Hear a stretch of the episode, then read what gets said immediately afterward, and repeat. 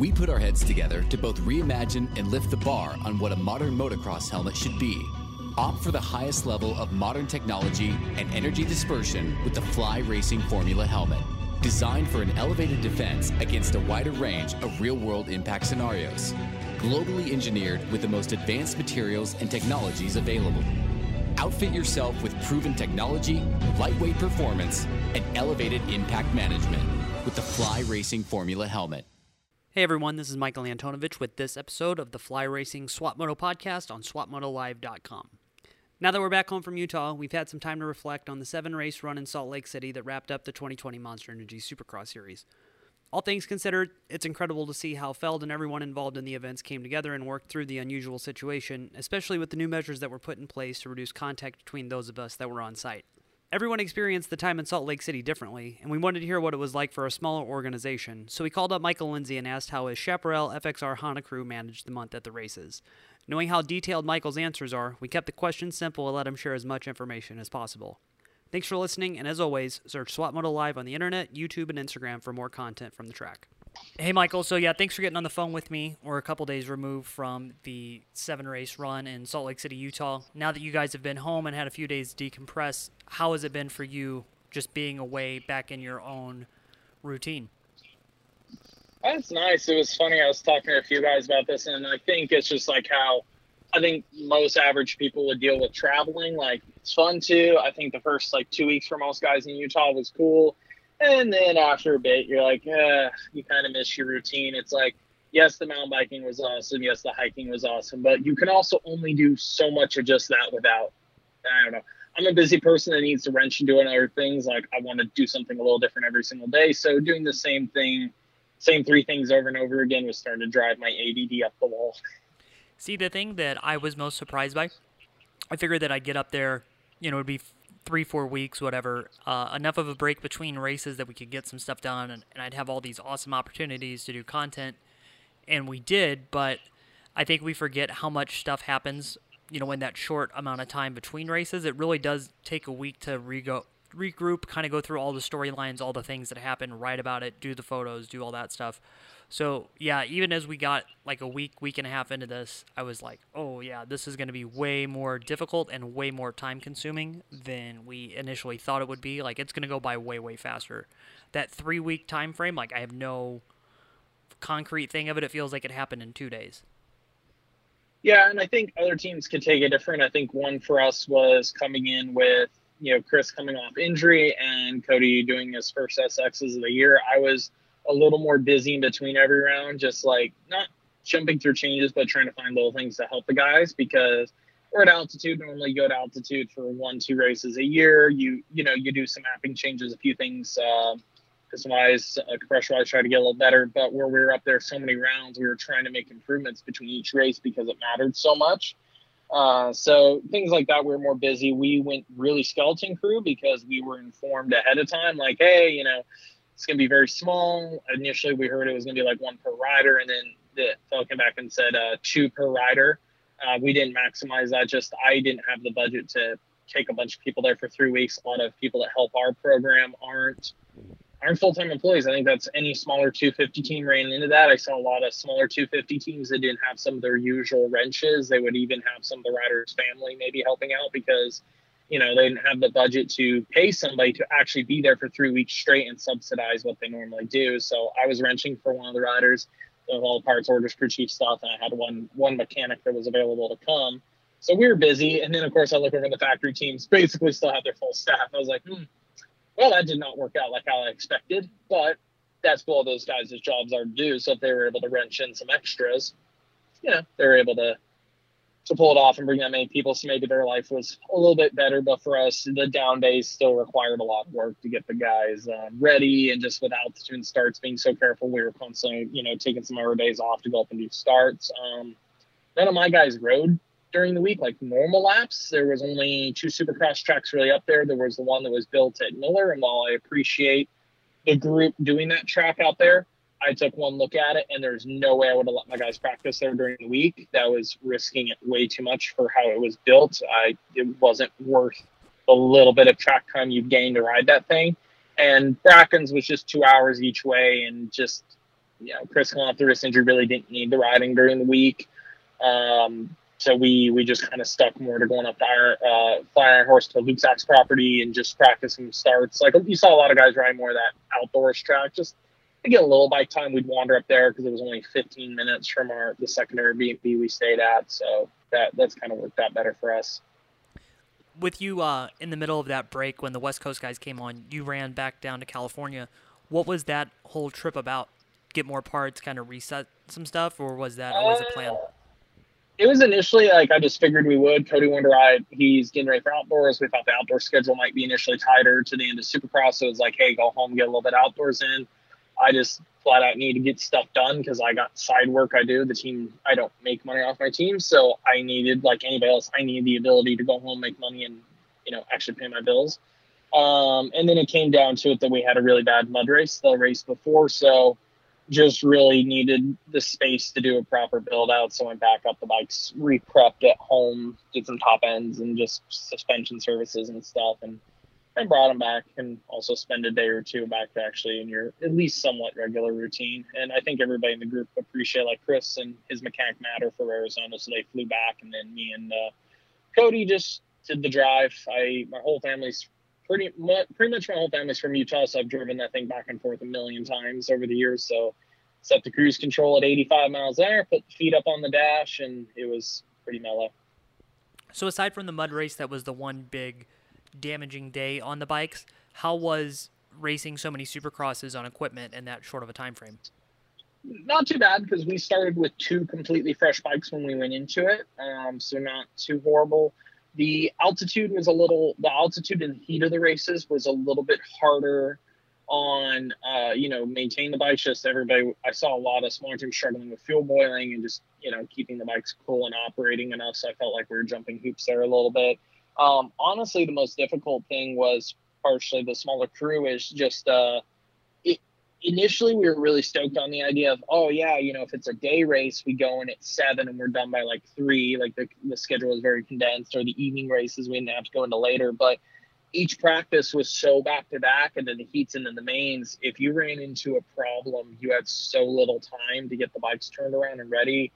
And just the track you know being that it was fairly warmer up there they were soaking in the mornings if you were stuck in one of the early practices the bikes were just completely caked. You just barely had any time between session to get him turned around. So I felt from being having to deal with the mechanical side, like we were just pinned the entire day trying to get stuff. Uh, every time we would just be starting to get stuff done. I'll be honest, I took Cody to the line three times right when his number was getting called because I would be after heat race trying to get the bike cleaned off, do the usual hard parts checks, uh, check coolant fuel, and then I'd be over doing a clutch and Chris's mechanic Matt's a little more experienced, a little quicker than I am. He'd be getting ready to go to the line. I'm like, oh man, I got like three minutes here. I got to get this thing done and get Cody back up there. So it, I felt once again bad for the smaller teams. Like just the workload, it was at least from our end, the experience was pretty gnarly. So I know quite a few other people went through too. Was this your first like time being a real mechanic for a real pro supercross race? Like I know you've done damn near every job in motocross at this point, but was this a first? No, because I did uh, I did Los's at St. Louis. I went with him, but that was an easier schedule because it was regular. But uh, I did I wrenched for Chris at um, St. Louis, and I wrenched for a couple buddies at Nationals, low key. But Chris is the beginning this year was the first time I took it, you know, serious in the fact that everything needed to be super proper.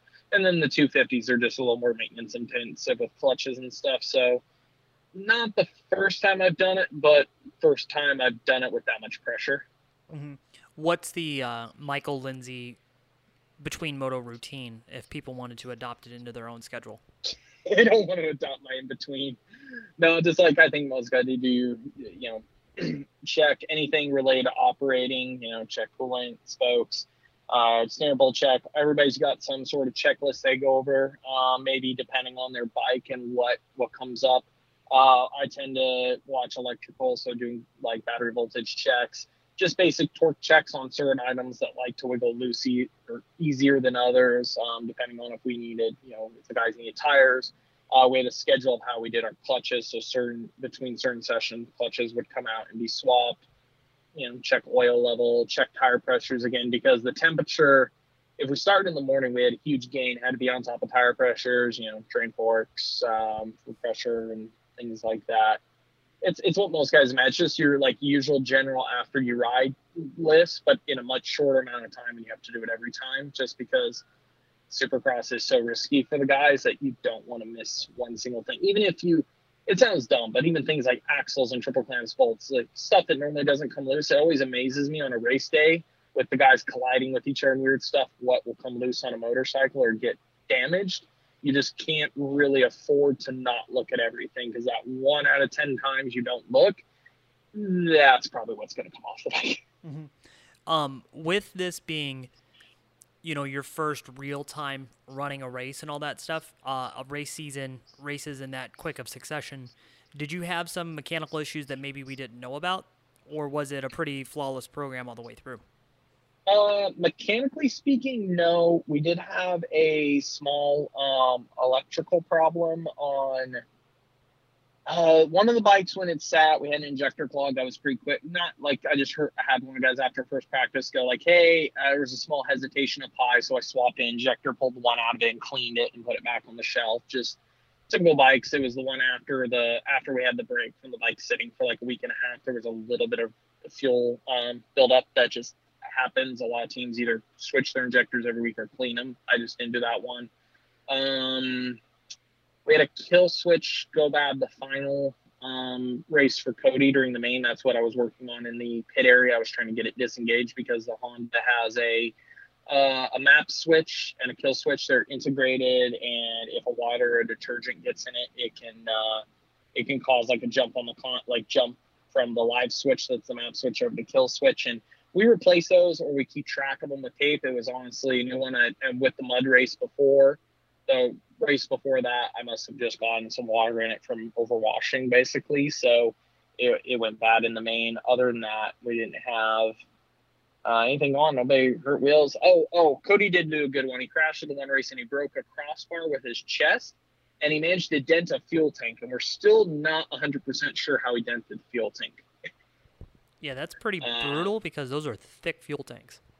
Yeah, and it was under the seat. We really still can't figure it out. I mean, there's been some uh, inappropriate jokes about that nether region of the body bending tanks, but uh, we still really haven't figured out how he did it. I didn't notice it until I took the seat off to check the filter and check electronics. I was like, why is there a big old dent in this tank? But uh, Chris was mel because he stayed, you know, fairly upright the whole trip. So um, nothing like two fire drills, no motor swallow or anything crazy mechanical that we had to deal with. Uh, that's been awesome for us all year. Is you know, big goals for your team. You want to be as competitive as possible, but you also don't ever want to be the guy pushing bikes off the track.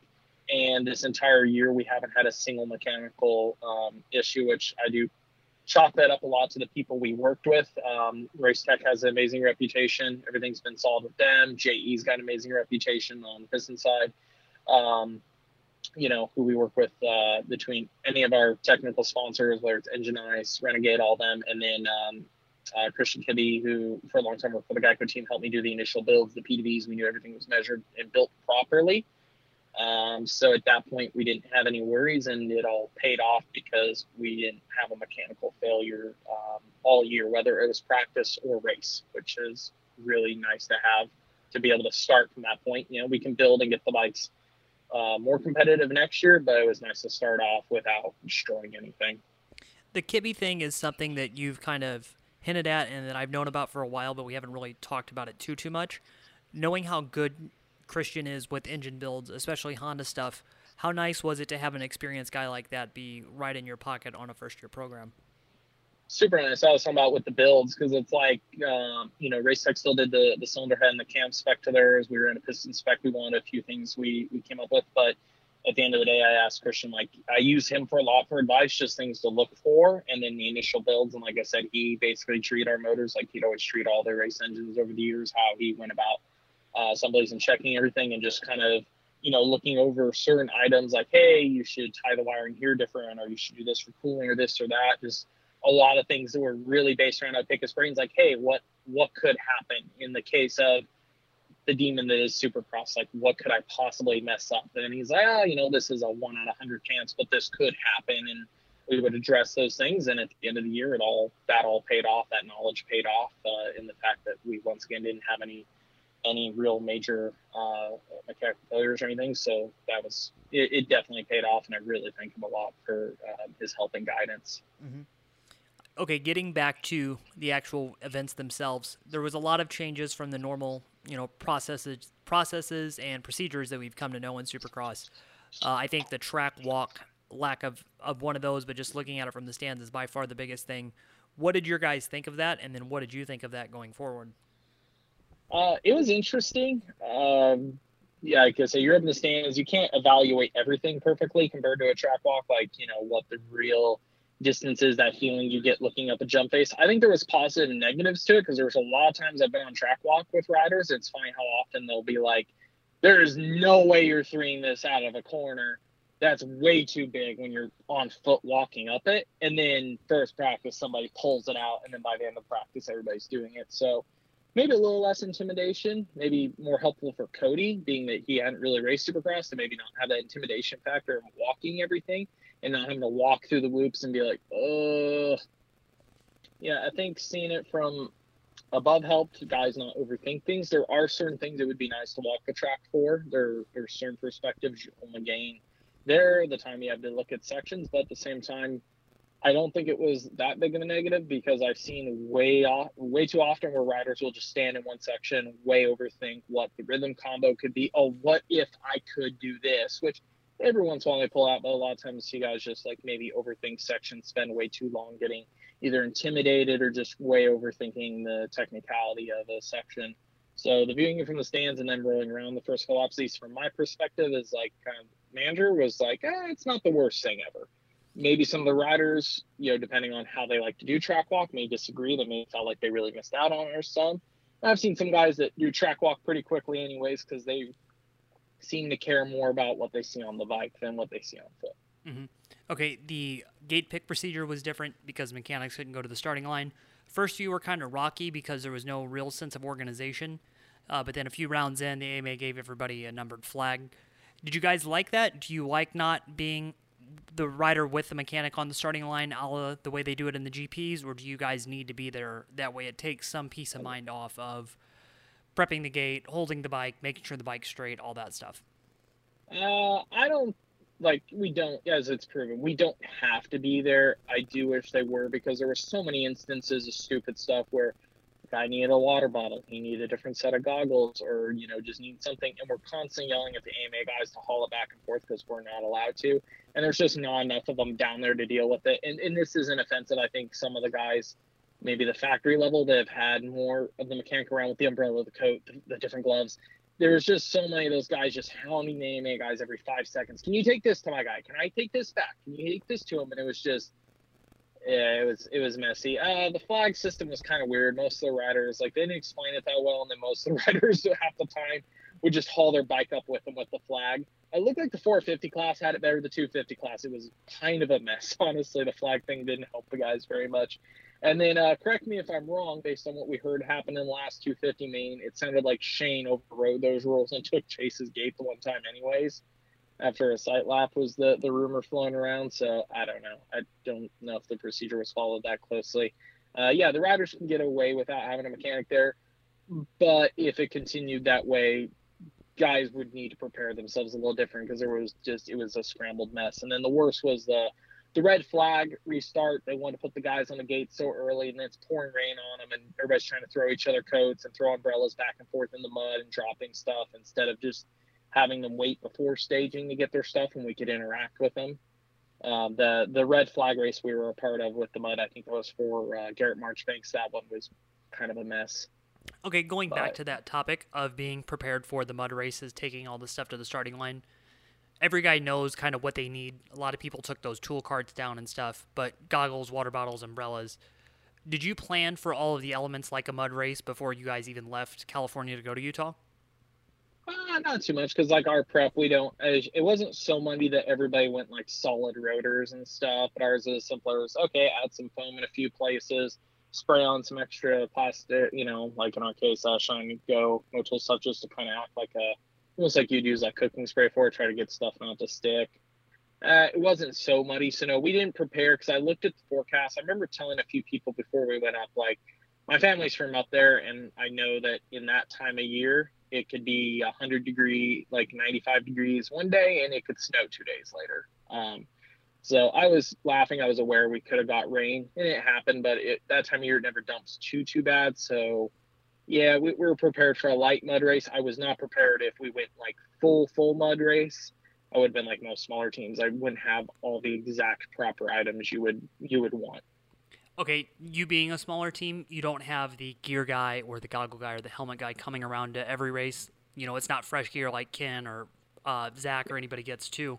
So what did you guys do? Did you did FXR just send you like a setup of gear and then you guys just kept cycling through that the whole time, or was there fresh stuff for every race? I was the gear guy. I got sent FXR stuff to hand out to everybody else. oh, you did? Okay. No, it, yeah, yeah. They sent. They just sent because I had an address up there, so I had them send up pretty much like most of their athlete stuff to me, and then I just delivered it. But I didn't like play gear guy. Like we didn't go back and clean the guy's stuff for him. Everybody was kind of of their their own vices. But they sent us enough product that we had plenty for the guys. Goggle wise, the riders on my team pretty much do their own goggle prep um, when they would come in from sessions. I would clean their helmets, you know, blow out any mud, take the liners out, throw them on top of fans we had inside, and try to dry them out. So I would play.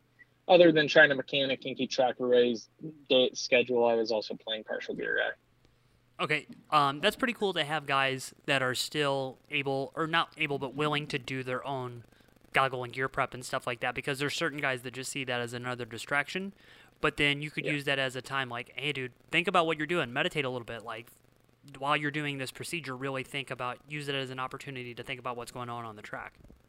Chris's mind for like mud race was really interesting. Listening to him uh, mention to Cody, like, hey, you know, if we if we get more rain and it turns sloppy and it turns into just the the double double double rhythms, like you know, if it's be aware in a long rhythm lane, sometimes you need to roll the inside, go single, double, start on a different rhythm than them so you're always on the opposite rhythm in case they land in the bottom and it's sloppy and they slide out. So you have no chance because they could separate from their bike, take up a whole lane. You can't change directions as easy when it's slimy. So you literally just jump over them.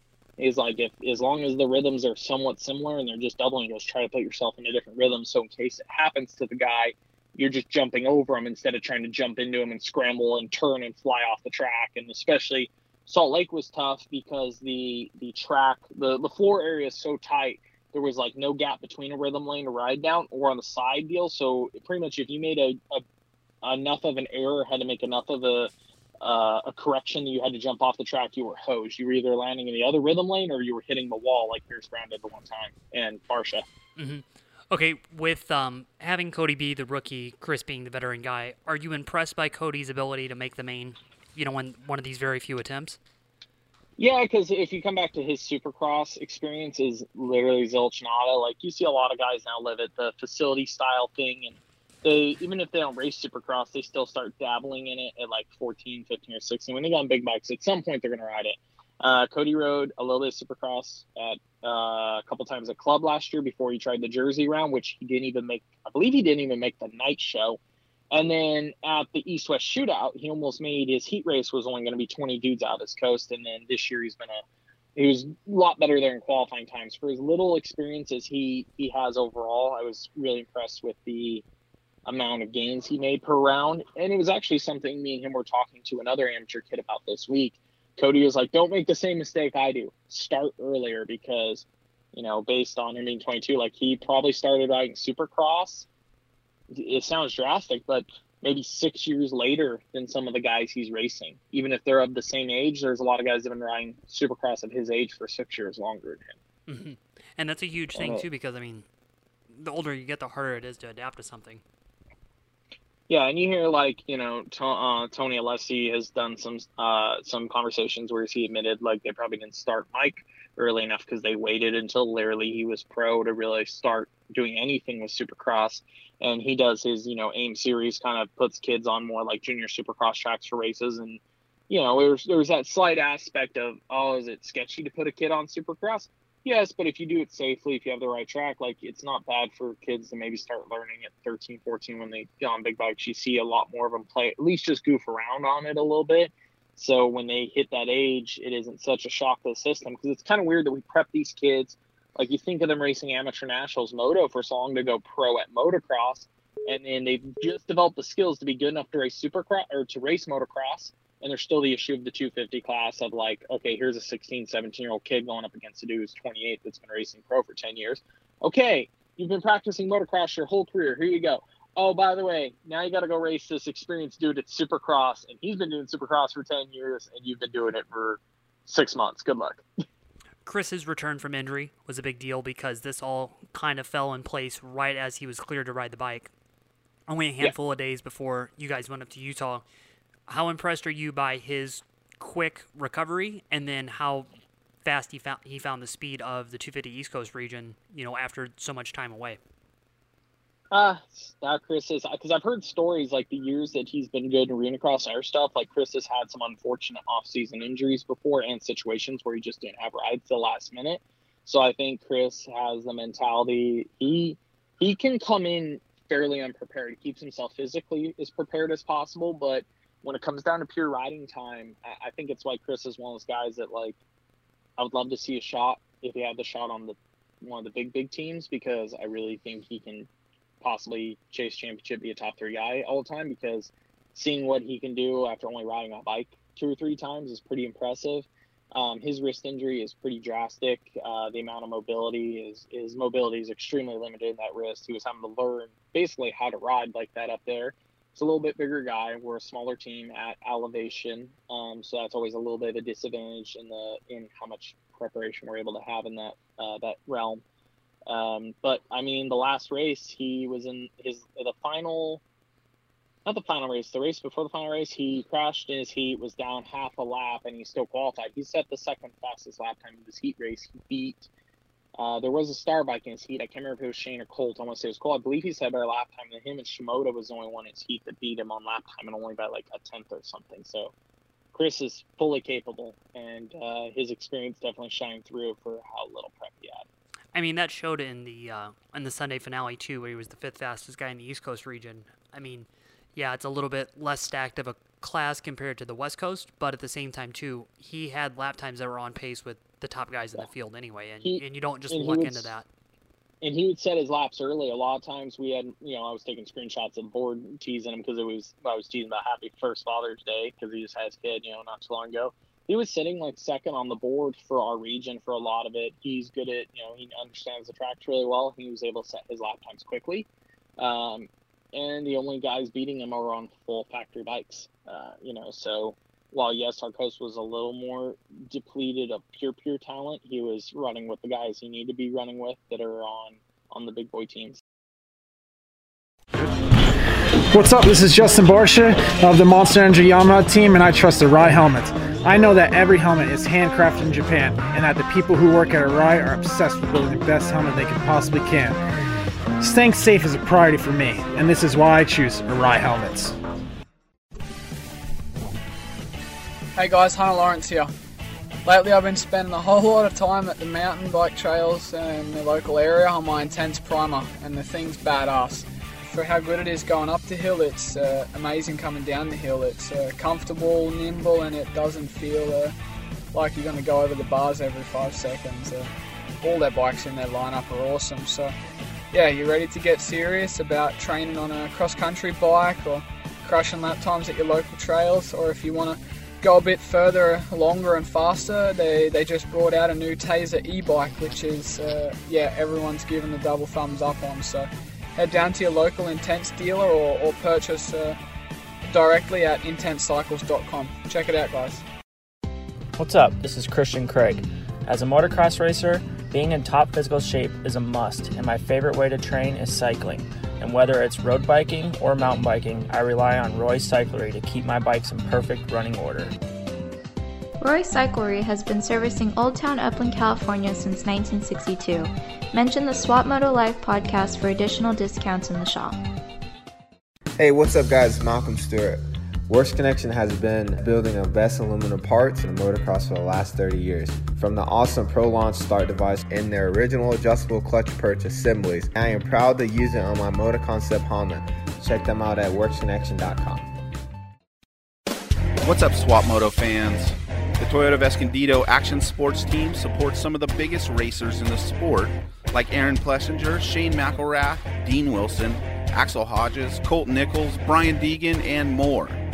With over two decades of supporting racers, we've become known as the place to buy a Toyota truck in Southern California.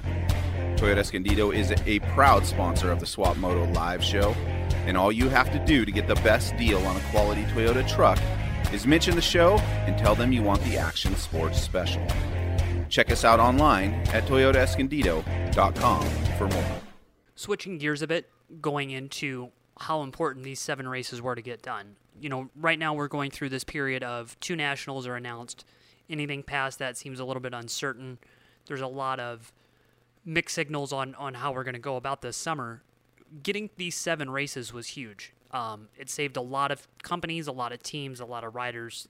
You know, it saved their careers pretty much because this is a chance for them to fulfill their sponsorship opportunities, race for some purse money, do some things. Uh, for you, how important was it to finish these seven out? Insanely, because race teams don't make money unless they're racing. Sad part about it, but yeah, it's it was because I think everybody ran into it. Um, and this is not this isn't against any particular company. It's just the state of the sport. And I know every race team basically faced it that some level of sponsors didn't pay in March and April because we just hit a pandemic. We were nobody knew what their sales were going to be. There was definitely a dip off. Um, since then, it's been at least amazing on the West Coast what what's happened to motor uh, to motorcycling. Um, dealers here reporting some record sales in a lot of segments, which is cool to see, but that first month of March was hard on everybody. Um, so there was a lot of people that deferred payments, and teams were quickly running out of money. I, I felt lucky that I had some debt from starting a first year team, but where we are, where the only real full time staff is myself and guys that are paid based on race weekends and jobs. Um, I wasn't bleeding too much money, but I just had nothing incoming to work with. Where a lot of teams were bleeding money and having to cut salaries. Like I, you know, I'm not speaking for all teams, but based on some stuff I heard, you know, I, I don't know how some of them would have survived another month or two of it, of just bleeding cash uh, without any sort of real, real sizable income. Um, because race teams are run tight. A lot of them don't, you know, they don't really make that much money if they make any at all. So if you take out even like, even if some brands are paying, but you're losing 50% of your pay each month from sponsors, uh, you're going to very quickly go into the red. So it was super important to get done. Uh, doing it in one location was preferable. It still wasn't cheap. Um, there was still some expense to it. There was some less expensive travel back and forth, but we all basically had to rent houses or Airbnbs for the month. We had to buy a lot of food up there, uh, just a lot more hanging around up there. So there was some extra expense involved. It, it saved some money, not a drastic amount, um, but it, it, did help. At least I think most guys' budgets start to come back into uh, a more reasonable range. But I, really wouldn't have liked to have seen what happened if we had to wait to the end of the year to finish out Supercross. Because as as much as any core fan would hate to hear it, we are mostly paid for Supercross. Uh, most brands do not pay near the the premium for outdoor championships, so not completing Supercross really hurts everybody at the end of the day. So uh, I'm really stoked. Like as much as I kind of complained earlier about how some of the stuff was maybe handled, I'm insanely grateful that Feld managed to put it together and get the series done. It's what we all really needed to, to have happen. Um, I think to to save a lot of people a lot bigger issues down the road. Yeah, I think that there was a lot of little stuff that Feld did that maybe people didn't see. There was a lot of of small things that happened. Um, every race was presented by a different sponsor. So that last one was presented by the state of Utah Sports Commission. Fly Racing had an event that was sponsored where they were the title sponsor. It was little stuff like that to work in some extra branding opportunities. That Fly Fan Zone, I mean, that was a huge deal where people were printing out those cardboard cutouts.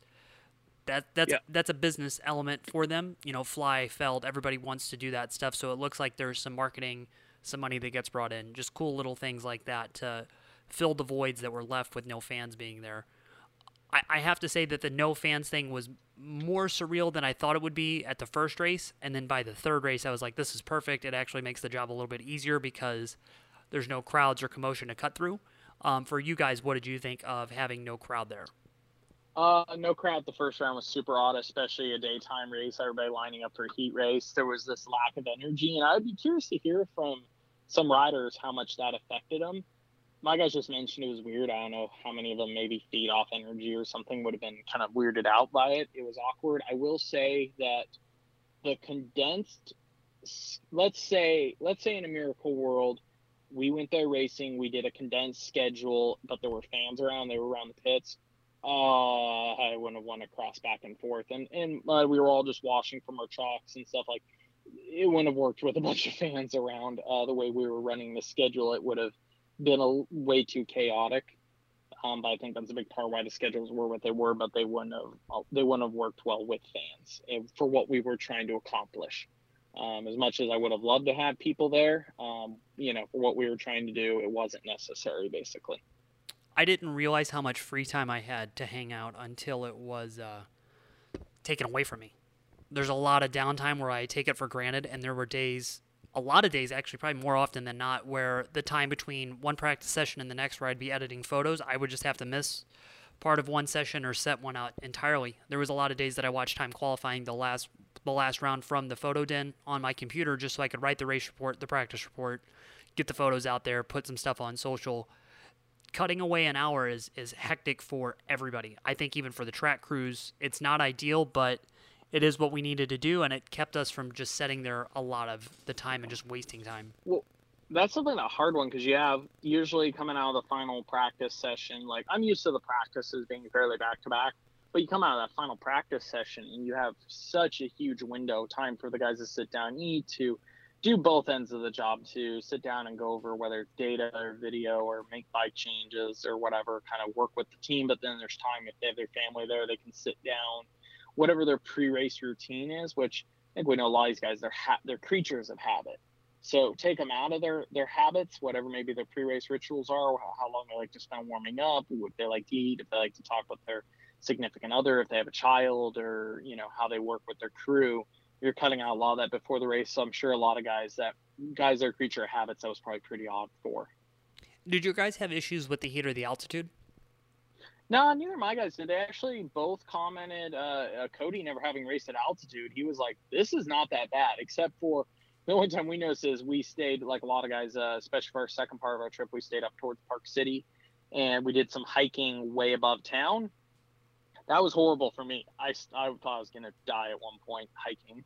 Um, no, the the race, both the guys were okay with it. Both of them were okay with the heat. Neither my guys have any sort of you know elevation um, or heat exhaustion issues or anything like that. They both, I mean, they both said it was definitely not easy, but nobody really in our group had any severe issues with it. Where we saw, like I said, there was definitely some riders that were struggling with it from a, a health standpoint. Mm-hmm. Okay, going forward with all that stuff, did the changes to the schedule, like you said, the creature habit thing, did guys ever bonk? Did they ever feel like they were out of food, like food or fuel or anything like that? Or especially for that Wednesday night, that first Wednesday night late race, did that super late start really throw their clock off a little bit? Uh, I think those guys were good. Chris, we kind of teased Chris a little bit because we let him sleep in. If because we had so much time, we like literally made sure we all we actually pretty much all stayed up late the night before to make sure everybody slept like a dead rock, and we slept in kind of late because we had most of our bike work done. We went in later to make sure nobody felt like they were too far out of their element coming into the late race, uh, which sounds obvious, but you know we just wanted to make sure. Uh, no, that race wasn't bad. Um, I will say, like the overall schedule was interesting to me. I was kind of thinking about it later, like. I, I wouldn't be terribly opposed to ever messing with a schedule. Like I, I wouldn't want to see an entire season of racing, you know, technically twice week back to back, but I also wouldn't mind seeing a schedule where say we did four round like in two weeks we did four races and then you had a two week break because um, I don't know. I'm just a huge fan looking at other motorsports where it's F1, MotoGP, MXGP that they never race more than three weeks in a row. They're always, you know, one on, one off, two on, one off, three three on is a big deal for them. Um, I, I, like some of the breaks in between. I think for some guys, it would definitely create less of a burnout over their uh, career and stuff. I'm not, I'm not, I'm not opposed to double headers or double races of like that in the future if it would allow for also some breaks in between to allow these guys to have more of a, a normal real life. Because while being up there for two weeks was hard, it's also really hard the week in and week grind, especially for maybe more the team side that need to be there, do the bike builds, how you're pretty much gone for three or four days, home for maybe three or four, but you do that every week, week in and week out for feels like half a year on end because the breaks are so short. See, there's a couple places that I've thought like, hey, you could do the Saturday Wednesday thing there, which is a little bit more of a time frame. The Sunday to Wednesday was way too tight. Uh, we do need that Saturday atmosphere, especially for rounds like Anaheim Yeah. 1, San Diego, Yeah. Oakland. But if you go to a place like St. Louis, which I love St. Louis, you know, it's home, turnout at that race hasn't been that great. I don't think people are really going to care if the pits are open or not. So you Yeah. could take that away. Uh, Detroit, no pits there, doesn't really matter. If you went Indy to Detroit, if you went, you know, Indy to St. Louis, however, Dallas to Houston, I think there's a couple places where this could work, where you could. They're not too far apart. There's two cities close, maybe five, six hour drive between the two.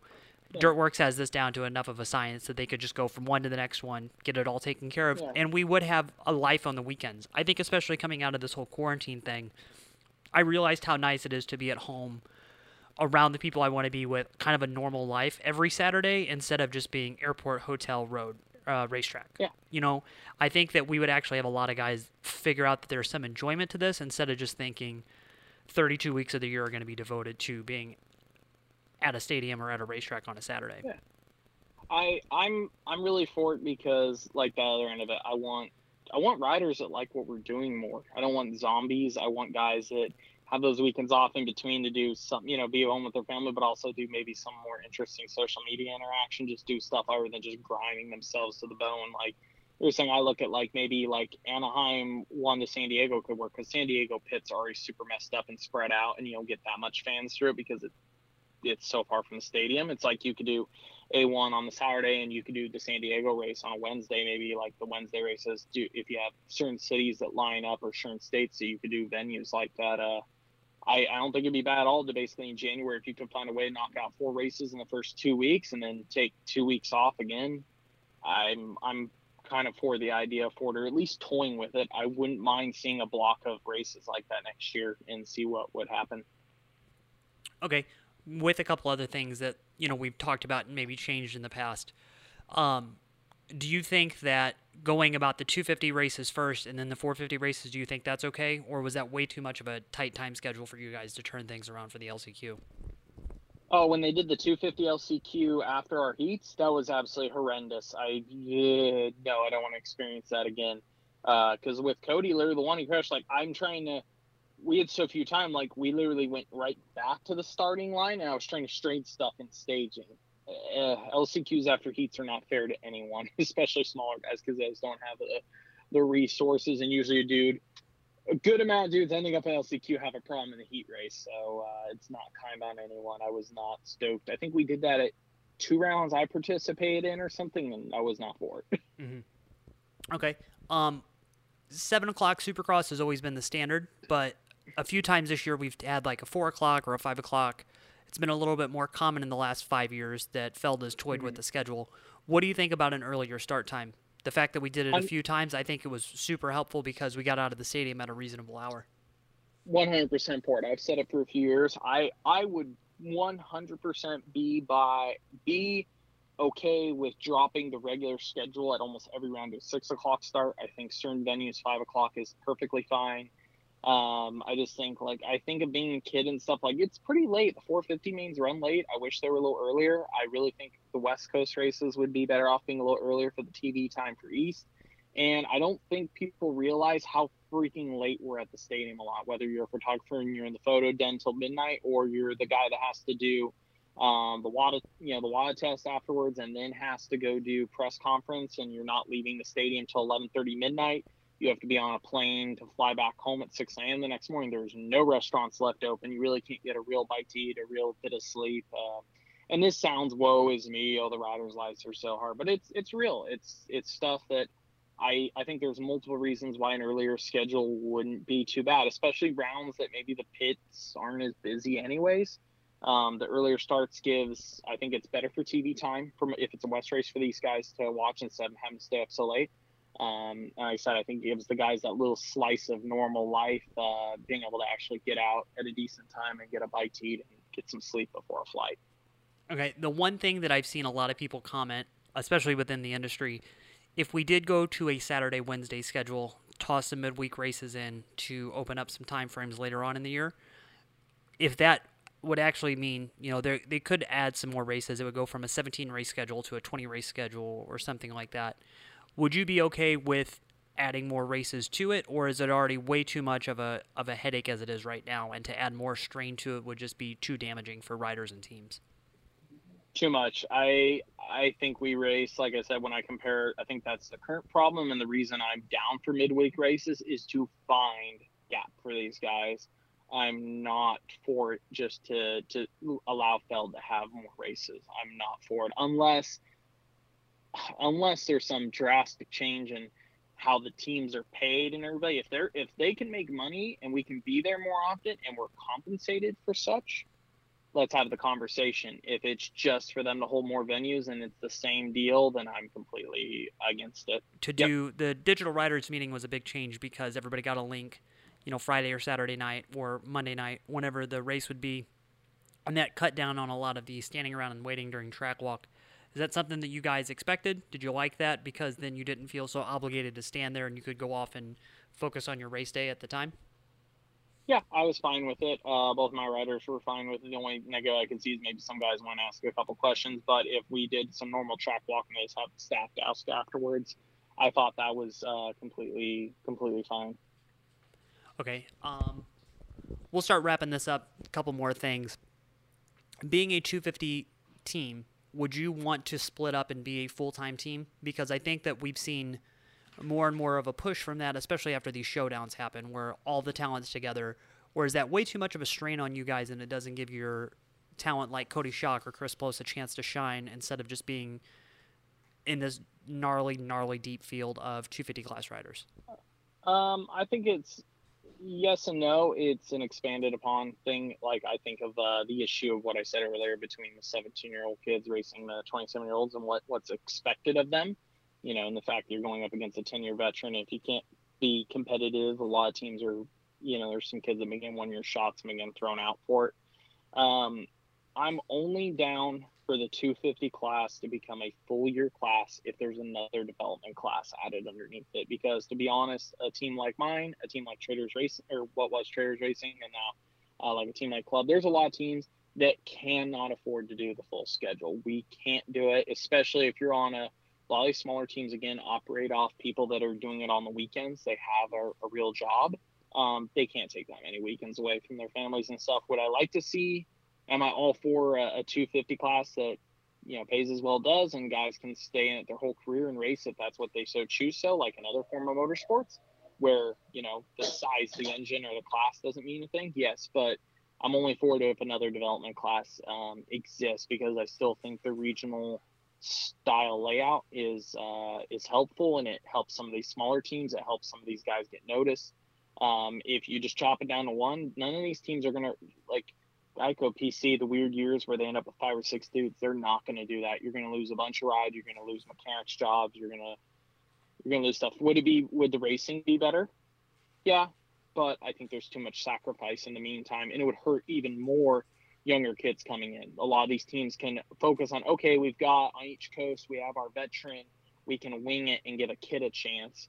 Well, if they're being paid to win championships and it's all one championship and you just don't have the budget to do it across that many guys, you're going to keep picking the veterans, the ones that have the higher chance of pulling it off. You're not going to take the risk on the youth. There's always been this tension between the riders and the teams and then the organizing body of Feld and the FIM and the AMA. All things considered, how this went, do you feel that this was the best outcome that they could have had and the best communication amongst all parties or were there a few things where you're like hey guys going forward we need to figure out a few things and work on these details um, I thought their communication with the big teams was great. I think their communications with the small teams was absolutely horrendous, and I'm not being a dick, but I had to find out everything from an OEM team, and then I was busy passing the info on to a lot of smaller teams. There was no communication um, really with smaller outfits with privateers i was getting calls daily from so many people trying to figure out what was going on because they weren't getting info um, and i understand like the end of they don't have time the the few people that Feld had on staff still to take care of this do not have time to talk to everybody but a weekly email at least a weekly email update on what was talked to the factory teams would have been extremely appreciated it, it put a lot of guys behind the eight ball um, and I thought of, like I said, I, I applaud them for pulling it off. I applaud them for going through the effort of getting it done now. I think it was super important for the sport, but I think their communication to everybody outside the factory level teams was uh, very poor. I think there's a lot of stuff that we tried there that could definitely be enacted in the future. I think the the track walk thing, the riders meeting, not the press conference. The press conference thing sucked. I hated doing those digital ones. That was terrible. Uh, and I think it just even the technical glitches of audio recordings, phones breaking up, guys not having their phones on mute or sideways or whatever it was. It's just little stuff like that that I hope we never have to deal with again. But there was a lot of useful stuff that I thought not spending 45 minutes standing on the track just kind of bullshitting with people every morning was was okay. I, I could do without that if it meant that it gives me more time later on to do something else or go talk one on one with guys and not distract them from track walk. But then other things too, I think that we really do see where there is lapses in communication from one group to the next that we can always improve on because that's what's going to make everything way better for all of us. If you guys don't know what the race day schedule is on a rain race and you're a small team and you have to go to the media or someone else to get that answered, that's not good. So I think going yeah. forward, yeah, this really shows where like, hey, we do have some weaknesses that we could work on, but there's a lot of strengths and a lot of new things that we could implement starting in 2021 or even immediately that would show how we're going to work everything out and have an even more professional and flawless race day schedule. Yeah, no, I agree. There's there's always stuff like I, I always think from communication to Feld that can always be worked on with a lot of smaller guys. Uh, I think certain stuff with press conference can always be worked on. Um, there's a lot of things in the schedule. I think, like I said, I'm I'm fully behind some way of getting the guys more of a spread out life while still getting the correct amount of races. And there's always stuff can be worked on. I'm a I'm a huge believer. I, I overuse this saying really bad. I always say, you know, saying insanity is, uh, you know, doing the same thing over and over again, expecting different results. And I think a lot of sports are facing it. Doing the same thing over and over again right now is not working. Uh, there's no room for growth if you're just doing that. If you're if you're not growing and you're doing the same thing over and over again, well, it's not going to grow. It's not going to go the right direction. Um, so I know every year they make minor changes, but I think at a certain point, some some bigger stuff needs to happen. Cool. Hey, dude, thanks for getting on the phone with me. I really appreciate all this time. We'll see you at these uh, outdoor nationals whenever they start. Who's going to be your guy on the track?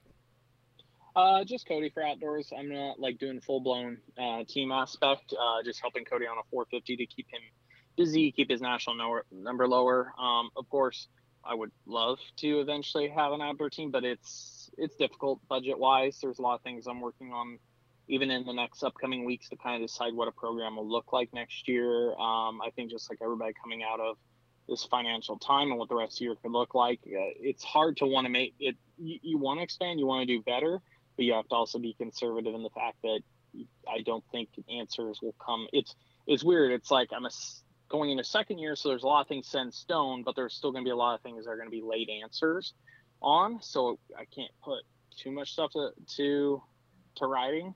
Um, but we're going to try as much as we can to get as much of next year started as ahead of time as possible because I want to make up as much of a gap as I possibly can. I, have said, yeah, I expect for a team to be a championship team. I want to do a development based program, but at the same time, I want to have true off seasons and true off season prep. I don't want to be the team that continually just hires the best leftover guy in December and wings it and prays for a good year. Uh, I want to do as much as I can to be like a big boy team and uh, have full off seasons, full time of testing, and be able to prep the guys as well as possible. And then outdoors is still interesting too with uh, Cody's schedule, just because like everybody, we're we're all waiting right now. There's a rumored schedule. Um, I think I understand what the first four rounds are going to be, but it's going to be pretty weird. We've seen the two that are announced.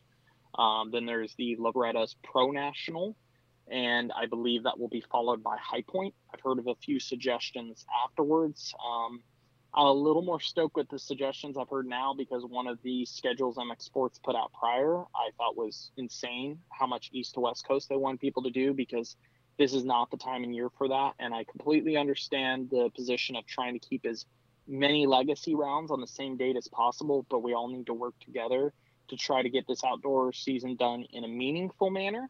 Uh, enough that it satisfies racers, fans, and sponsors alike, but we need to get it done in a manner that works for everybody on a on time span and on price span. We can't just be jumping around the country randomly week to week because there's some week the one week this race can run and then it go all the way to the other side of the country for this one race to run. If it's uh if if it's too spread out, some stuff needs to be cut, some different stuff needs to be done to make this manageable for everyone. Cool. Hey, Michael, thanks for getting on the phone with me. Appreciate it as always. Uh, we'll see you at Ironman. Cool. I'll see you there.